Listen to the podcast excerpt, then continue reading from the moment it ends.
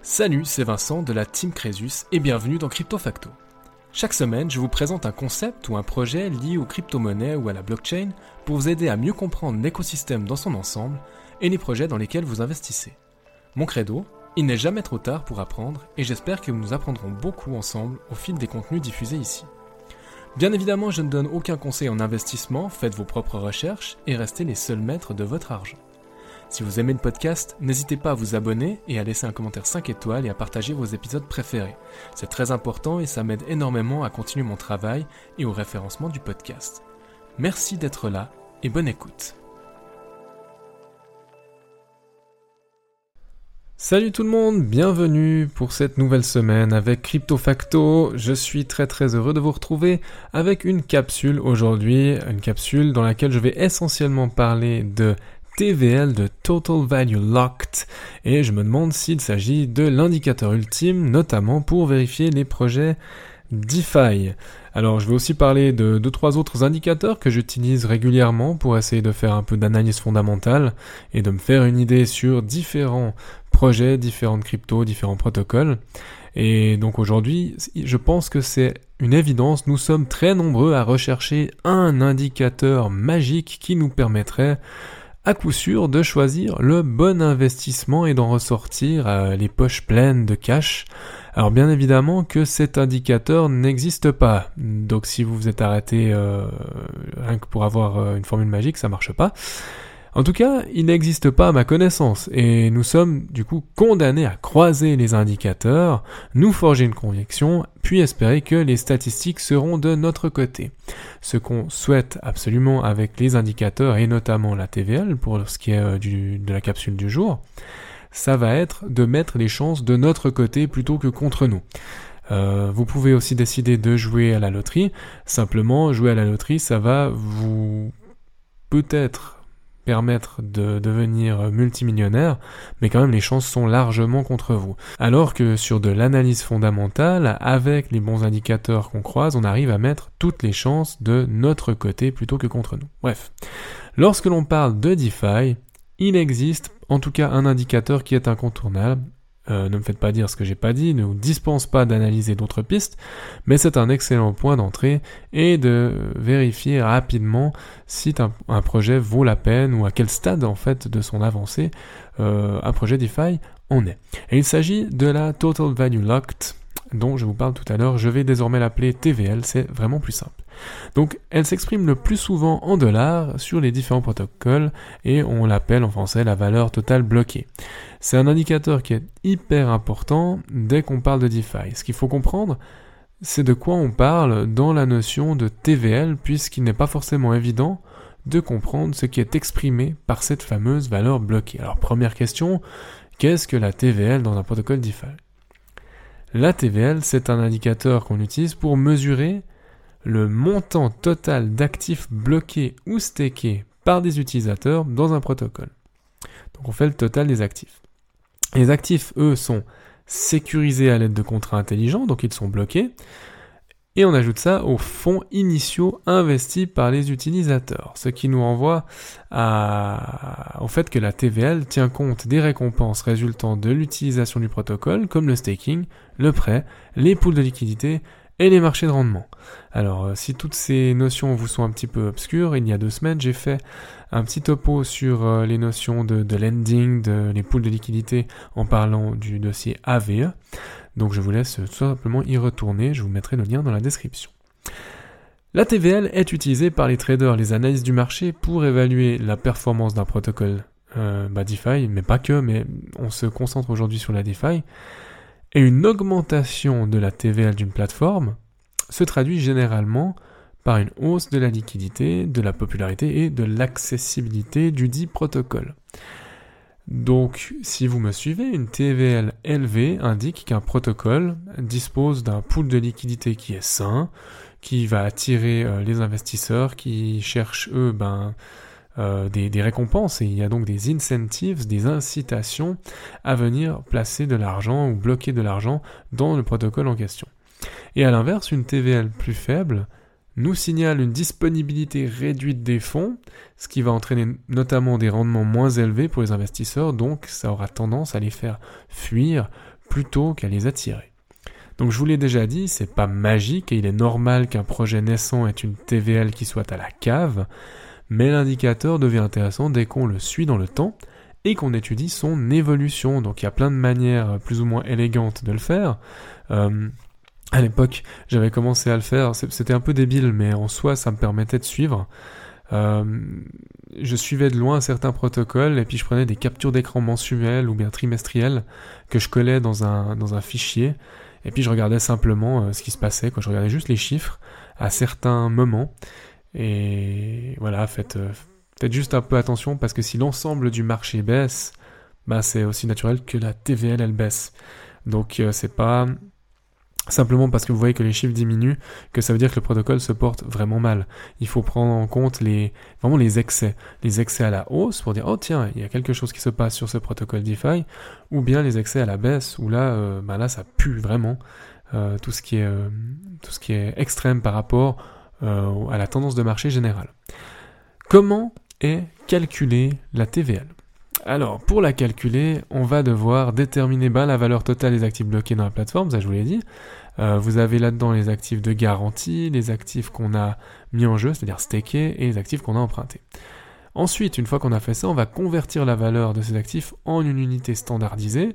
Ici, il s'agit de l'USD. Vous pouvez prendre une autre monnaie fiduciaire. Hein. Il, y a, différentes plateformes qui vous permettent euh, de choisir bah, peut-être votre devise.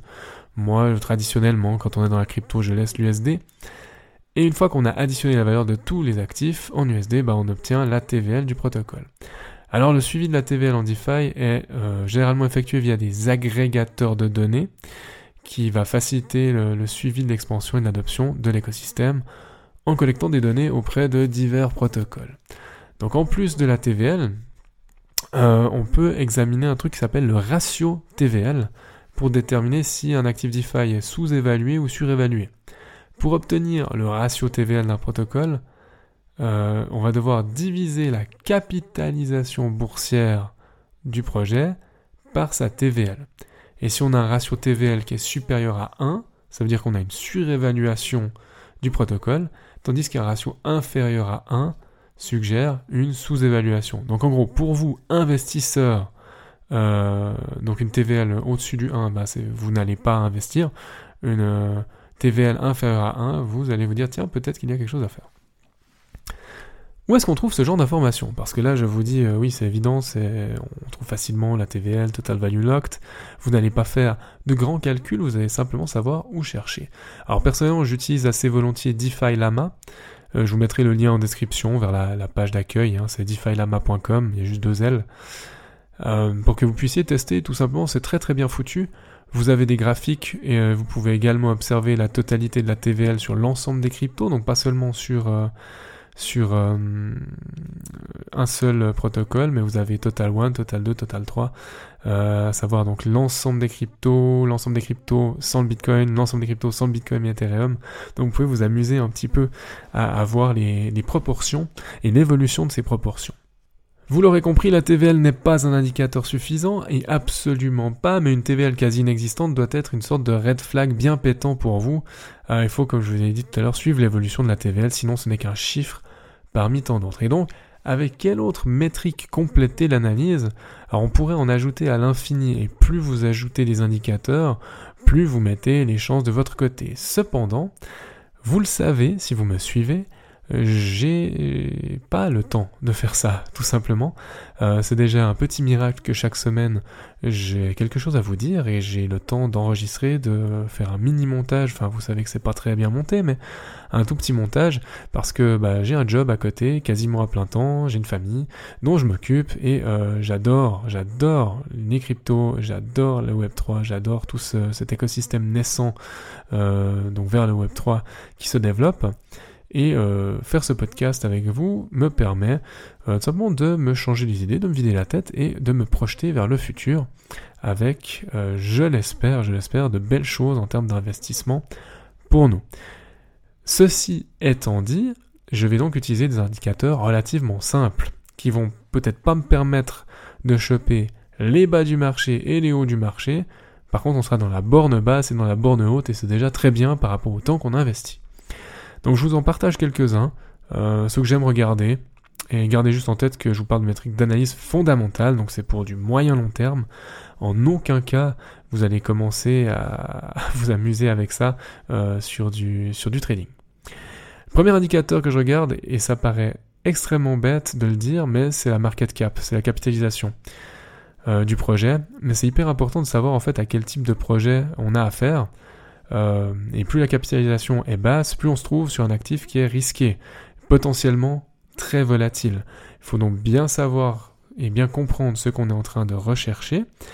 Et je trouve que euh, c'est un, un, point d'entrée qui est sain, juste de vérifier la capitalisation, de voir si celle-ci, elle a énormément bougé euh, les derniers mois ou la dernière année euh, en cours, hein, tout simplement. Et le problème, c'est que une fois que j'ai fait mes recherches sur la market cap, je sais si c'est un petit projet, un moyen projet, un grand projet, qu'il est là depuis longtemps, depuis pas longtemps, je vais faire mes recherches sur l'utilité et la valeur potentielle d'un protocole ou d'un projet. Et le problème, c'est que là, je dois me lancer immédiatement sur la tokenomique. Une fois que j'ai déterminé que ça pouvait être intéressant, que ça avait de la valeur, la, tokenomique. Il n'y a, que ça à faire. Il faudrait d'ailleurs que je vous fasse un petit guide sous forme de kit de survie d'analyse de tokenomique à l'occasion. Euh, dites-moi en commentaire ou par message sur LinkedIn si ceci vous intéresse. Je vous fais juste un bref rappel ici, donc si ce terme est un peu abstrait pour vous, la tokenomique, c'est un mot qui fait référence à l'économie qui tourne autour des tokens numériques.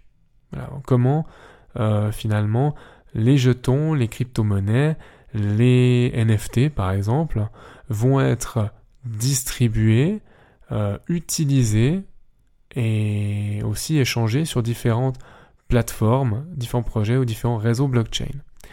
Ce que je regarde en premier dans la tokenomique, c'est le nombre de tokens émis à l'instant T, donc vraiment au moment où je me renseigne sur le projet par rapport à l'émission totale supposée des tokens, tout en sachant que dans les protocoles en proof of stake, un simple changement dans le livre blanc euh, permettrait dans l'absolu de pouvoir recréer à l'infini des nouveaux tokens. Mais pour les bons protocoles, il ne devrait pas le faire, en tout cas pas sans qu'il y ait un vote à l'interne euh, sur le protocole. Bref.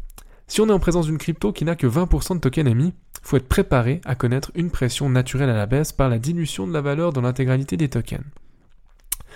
Euh, si vous ne comprenez pas pourquoi une monnaie ou une crypto-monnaie se dévalue, il faut bien euh, juste vous rendre compte que c'est une question de quantité. Le dollar, par exemple, on en imprime toujours plus. Et pourtant, la valeur globale, elle ne change pas. C'est comme si vous aviez euh, un, je ne sais pas, vous servez un, un grand verre de Coca-Cola, d'accord? Mais vraiment un, grand verre, d'accord? 5 décis. Et après, ce grand verre de Coca-Cola, c'est votre valeur totale. Et maintenant, vous le mettez dans un grand seau. La valeur totale est toujours la même. Et vous avez bah, la possibilité de distribuer un déci à une personne, un déci à une autre personne, et la valeur totale de ces 5 décis bah, reste toujours la même. Par contre, maintenant, si je viens couper avec de l'eau jusqu'à rabord du seau, la valeur, c'est-à-dire la teneur en Coca-Cola de mon seau, est toujours la même. Par contre, je peux aller distribuer beaucoup plus de décis de mon liquide à plein de personnes. Et c'est exactement la même chose pour une crypto-monnaie. Bah, plus il y en a, plus la valeur euh, est diluée. Donc si on garde toujours cet exemple, j'ai une total market cap de 100 millions de dollars par exemple sur un projet, mais je n'ai que 20% de token émis. Enfin, ce serait déjà une prouesse, hein, mais voilà, admettons, hein, c'est une fiction, 100 millions de dollars, mais avec 20% de token émis. J'imagine virtuellement que le projet prend aucune valeur, vraiment rien du tout sur le temps, et une fois qu'il arrive à 100% des tokens émis, bah en réalité, je me retrouve avec un jeton qui a perdu environ 5 fois sa valeur initiale. Et c'est un vrai problème, alors que j'ai rien fait avec. Donc il faut vraiment sacrément que le projet s'apprécie dans le temps pour que je puisse moi-même faire un multiple intéressant. Donc c'est d'ailleurs pour ça que j'aime bien les projets qui ont la plus grosse partie de leurs jetons qui sont déjà sur le marché. Ça évite cette pression naturelle à la baisse. Dans un deuxième temps, on est toujours dans la tokenomique, il faut absolument regarder la répartition dans la distribution des tokens. Qu'est-ce qui va être attribué à l'équipe de développement? Qu'est-ce qui va revenir au venture capital? Et qu'est-ce qui va revenir pour nous, les investisseurs lambda? S'il n'y a qu'une toute petite part pour les investisseurs particuliers, bah c'est même pas la peine d'y penser, on se fera rincer euh, par des plus gros poissons que nous. Et il faut être vigilant également aux périodes de blocage. Des fois, on a beaucoup de tokens qui sont émis, mais il y a encore, par exemple, bah, l'équipe de développement qui possède, euh, je sais pas, 20% des tokens qui sont bloqués jusqu'à une certaine date. Et une fois qu'on arrive à cette date, il y a de gros risques qu'ils les vendent tout simplement parce que eux de toute façon euh, ils les ont obtenus gratuitement donc ils risquent de s'en mettre plein les poches alors que vous-même vous allez les racheter et c'est à ce moment-là que le projet va perdre de la valeur. Donc à titre personnel, je préfère attendre que ces derniers, euh, tout ce qui est bloqué, donc tous les gros investisseurs bloqués, soient sortis du marché avant de me lancer, car ils se déchargent sur nous en quelque, en quelque sorte. Pardon.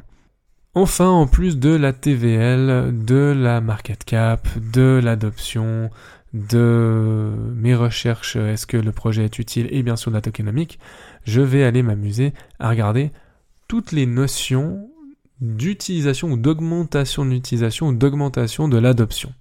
C'est beaucoup moins mathématique comme données, mais ça a son utilité. Et dans ce cadre-là, on peut suivre les volumes de transactions sur CoinMarketCap, on peut collecter les cas d'utilisation réelle des différents protocoles soutenus par une crypto-monnaie, et lorsque c'est possible, bah, j'essaie de voir le nombre de créations de nouvelles adresses, par exemple sur un wallet en particulier ou sur une blockchain en particulier.